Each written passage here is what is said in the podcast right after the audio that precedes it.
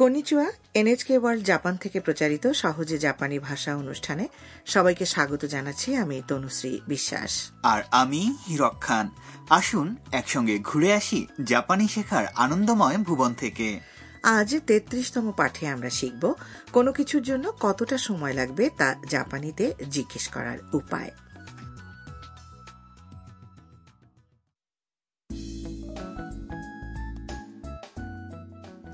কাইতো আর তার বন্ধু মাইক এসে পৌঁছেছে মিয়ে জেলায় অবস্থিত নিনজা মিউজিয়ামে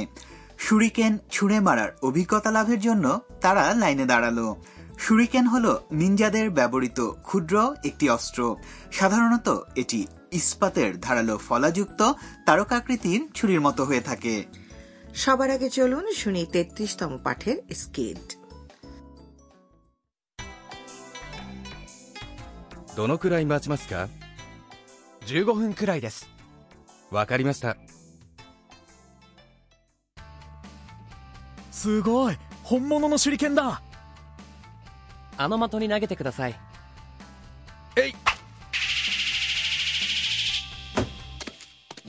ああ落ちちゃった。 এবার সংলাপগুলোর অর্থ জানা যাক মাইক সেখানে কর্মীর কাছে জানতে চাইল লাইন ধরে শুরিকেন ছুঁড়ে মারার আগে কতক্ষণ অপেক্ষা করতে হবে どのくらい待ちますか কতক্ষণ অপেক্ষা করতে হবে কর্মী উত্তর দিলেন 15分くらいです পনেরো মিনিটের মতো মাইক বলে わかりました。 ঠিক আছে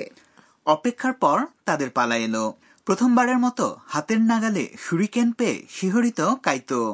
すごい本物の手裏剣だ দারুণ এ তো দেখছি সত্যিকারের সুরিকেন কি করতে হবে তা দুজনকে বুঝিয়ে দিয়ে কর্মী বললেন あの的に投げてください ওই টার্গেট বা লক্ষ্য বরাবর ছুড়ে মারুন মাইক তার শুরিকেন ছুড়ল えい এই ছুড়ে দিলাম ああ落ちちゃった。 আ পড়ে গেল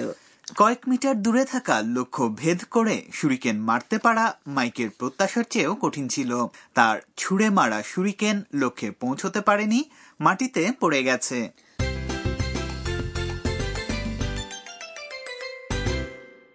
আজকের মূল বাক্য হলো কতক্ষণ অপেক্ষা করতে হয় বা হবে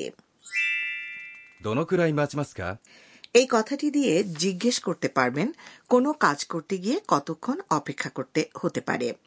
বাক্যটির অর্থ খেয়াল করুন どのくらい এই প্রশ্নবাচক কথাটির মানে হল কতক্ষণ বা কতটা সময় আর 待ちますか কথাটির মধ্যে আছে অপেক্ষা করা বা 待つ ক্রিয়াপদের মাসরূপ 待ちます এবং তারপরে আছে পার্টিকেল কা যেটি বাক্যের শেষে জুড়ে দিলে বাক্যটি প্রশ্ন হয়ে যায় তাহলে পুরো কথাটির আক্ষরিক অর্থ কতক্ষণ অপেক্ষা করব তবে এই স্কিটের প্রেক্ষিত অনুযায়ী বলতে পারি কতক্ষণ অপেক্ষা করতে হবে বা কতক্ষণ লাগবে আজকের পয়েন্ট হলো কতক্ষণ লাগবে তা জিজ্ঞেস করা এক্ষেত্রে ব্যবহার করুন প্রশ্নবাচক শব্দ どのくらい যার অর্থ কতটা সময় দূরত্ব বা পরিমাণ কাজেই কতটা সময় অপেক্ষা করতে হবে জানতে চাইলে অপেক্ষা করা অর্থাৎ মাতসু ক্রিয়াপদ ব্যবহার করে বলতে হবে দোনো কুড়াই মাচিমাস্কা বন্ধুরা এবার শুনে শুনে বলুন 待ちますかどのくらい待ちますか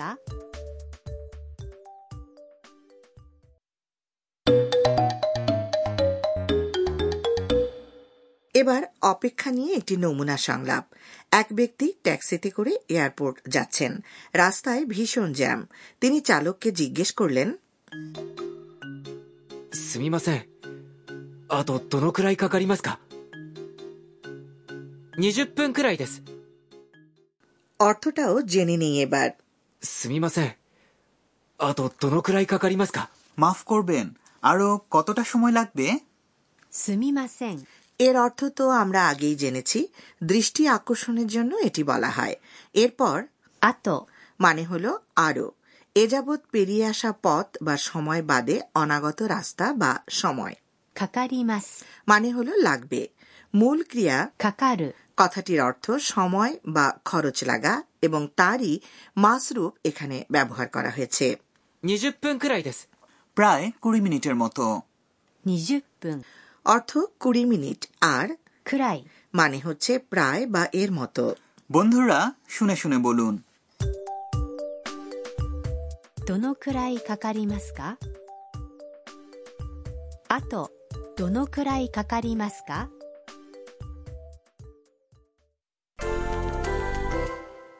এবার ভিন্ন এক দৃশ্যে চলে যাই মনে করুন আপনি কারো কাছে জানতে চেয়েছেন মিউজিয়ামে বাসে যেতে কতক্ষণ লাগবে আর আপনাকে বলা হলো সেখানে হেঁটেই যাওয়া যায় এবার জিজ্ঞেস করুন কতক্ষণ হাঁটতে হবে হাঁটা ক্রিয়াটির জাপানি 歩く এবং এর মাস রূপ হল 歩きます তাহলে বলে ফেলুন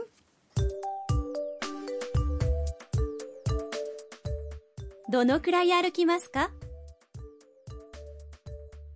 どのくらい歩きますか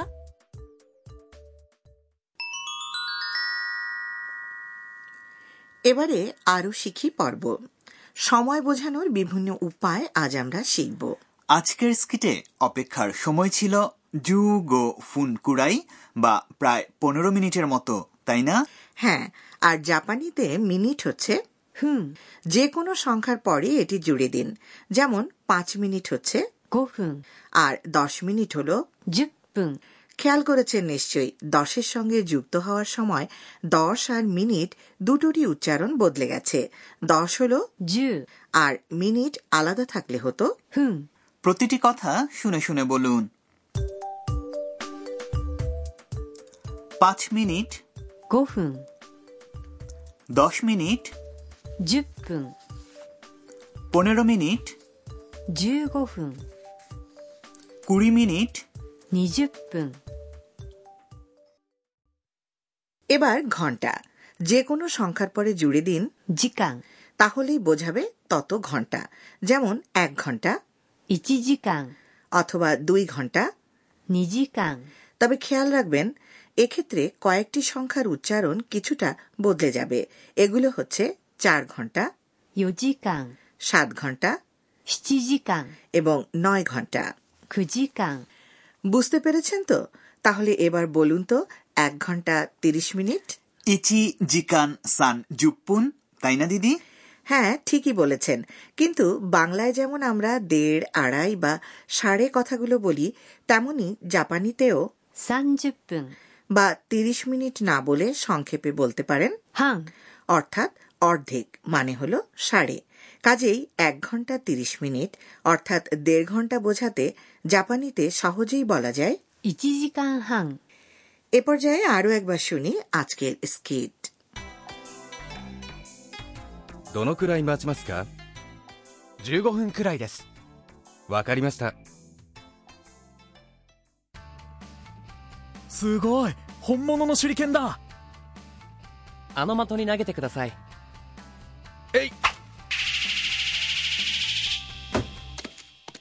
ああ落ちち ゃったマイクと一緒にポップカルチャー এবারে মাইকের সঙ্গে পপ কালচার এতে আজ আমরা তুলে ধরব জাপানে বিভিন্ন রকম অভিজ্ঞতা লাভের সুযোগ দেওয়া পর্যটন শিল্পের ধারা সম্পর্কে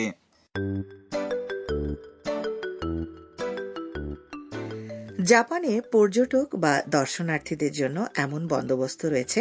যাতে করে তারা সব রকম কর্মকাণ্ডে অংশ নিয়ে বাস্তব অভিজ্ঞতা পেতে পারেন ঠিক যেমনটা আজকের স্কিটেই আমরা লক্ষ্য করেছি যে মাইক আর কাইতো শুরিকেন নিনজা স্টার ছুড়ে মারার অভিজ্ঞতা লাভ করেছে নিনজা বা সামুরাইদের জীবনযাপনের অভিজ্ঞতাও আপনারা জাপানে পেতে পারেন অথবা হয়তো কিমোনো পড়ার অভিজ্ঞতা আপনি পেতে চাইবেন চা উৎসবে অংশগ্রহণ ফুল সাজানো বা ইকেবানা অথবা জাপানি মিষ্টান্ন তৈরি করার অভিজ্ঞতা আপনি লাভ করতে পারেন আবার কোথাও কোথাও এমন ব্যবস্থাও আছে যে আপনি ভূমিকম্প প্রবল বর্ষণ অগ্নিকাণ্ড এবং সুনামির অভিজ্ঞতাও লাভ করতে পারেন এবং দুর্যোগ প্রস্তুতি সম্পর্কে ধারণা অর্জন করতে পারেন বেশ ইন্টারেস্টিং মনে হচ্ছে আবার কাজের জিনিসও বটে